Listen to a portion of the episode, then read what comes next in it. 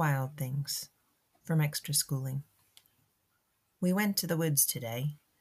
It was one of those almost shockingly beautiful days, so incredibly fall. A crisp, rich blue sky, blazing fireworks of leaves exploding in every shade from lemon lime to ruby. The sun was warm enough and the air cool enough to balance the scale perfectly, and a light breeze tickled its way through the forest. We are amazingly fortunate in that we have neighbors who not only allow but encourage us to roam their property, and we live beside a state park, so we get to slip in and out of its boundary in an area not crushed by crowds. We spend hours out there, inspecting the edges of mud puddles for tracks, visiting old tree friends, peeking into crevices for bugs, and testing the depths of burrows. It is a magical fairyland, a wilderness playground, a place I feel out of my mind lucky to be able to offer my son. One learns lessons in nature not found anywhere else and cultivates facets of spirit not attainable elsewhere. This place is where we both come into our own, reconnecting with our roots as we explore those of the trees.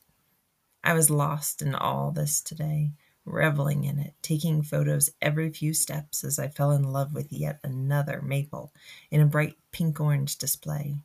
And then and then I noticed our dog, who was noticing something of his own. Our last two trips, we have been fairly sure we've happened upon a bear, and this being, as I mentioned a moment ago, not regular stomping grounds for others, I am always on alert. We have a couple of dogs, but my old girl tore her ACL on this hike a couple years ago, so I am having to learn to trust in my son's dog. He will be four in February, so he's beginning to lose his puppy goofiness, and I am increasingly impressed with him on our ventures. Now I keyed in on him as he began to prick his ears, pause, veer off, and train his attention over the edge. We were on a shortcut trail that drops down into a six way intersection where the Park Service Road comes through, and we had limited visibility right before the brief descent. My son was about to rocket down to the clearing, but I warned him back, and we went cautiously together. As we popped out of the rhododendron, I saw and heard a flock of birds, big birds. Turkeys! I exclaimed, which I had been somewhat suspecting by the dog's actions. No, mamma, he said. Vultures. It was a dead coyote. Over the edge, maybe 20 feet below us, a place where locals, maybe even our own beloved neighbors and their family, have dumped trash over the bank for years, now laced with broken bottles and rusting cans. Here, as if it too were garbage, rather than a unique, special, and necessary part of this glorious wilderness. This was no natural death. It had been tossed here, discarded. My heart felt heavier with every slow step down to the body. This beautiful, perfect day in the woods had a sudden stain upon it. I stood beside the small form, remembering earlier in the week when my son had called me outside. Come out if you want to hear the coyote singing. It had quit before I got there, but I had heard it several more times later. Not the usual lively chatter, but a haunting, brief solo call. I felt sick, realizing we had probably been listening to this creature's mate, wondering why it had not returned, or telling what they had seen happen. And why? I mean, why?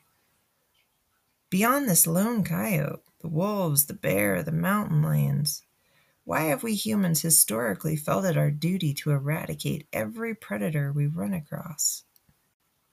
I have hit the age of appreciating my mortality without fearing it. Across our seasons in these woods, I have come to love it more than all the other hiking areas around, and we live in a land of plenty here, because of the very fact it still feels wild. Like while I may be at the top of the food chain, I am not all powerful. There are things out here that warrant respect. I have been so thankful of the times we have been alert to bear, so I can help my son understand how to share space, how to be knowledgeable in one's actions so as to not need to fear, how to be so that others can too. We stood over the coyote for a while. I felt like something needed to be said, some sort of apology offered up to our surroundings. The air was still with sadness.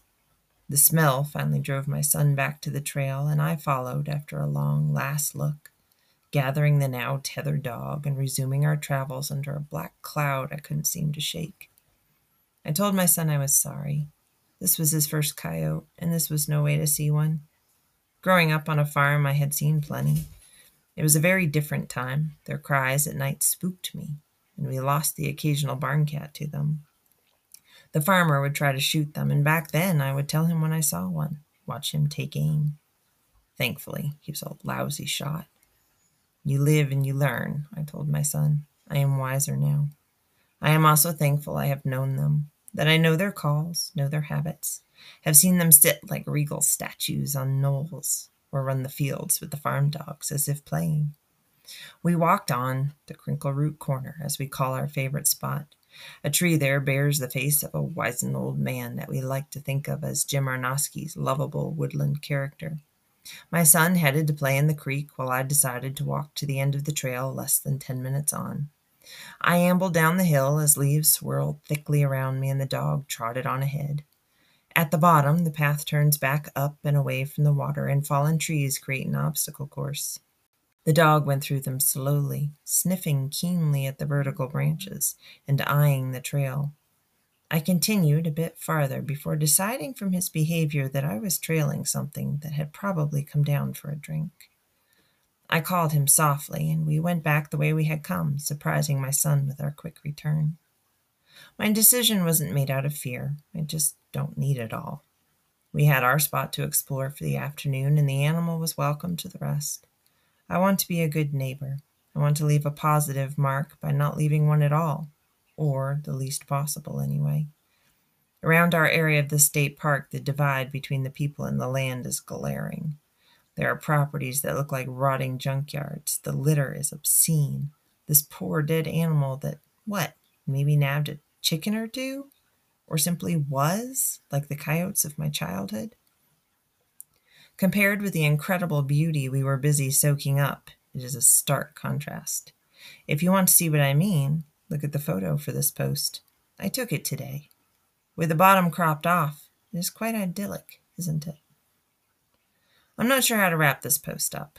There is no neat bow to tie on it. I was simply feeling the need to get words out. It hurts to see my favorite places, not just this one in particular, but nature as a whole, scarred by human actions. And I'm tired of always having to explain to my son what we need to do to be better. I want him to see people feeling the way he does and joining in protecting and caring for our planet and its inhabitants with him. I want him to see wild things doing wild stuff, not laying in crumpled heaps after a senseless death. Call me crazy for getting so upset over a dead coyote, but I don't know. It just made me so darn sad. Thanks for listening.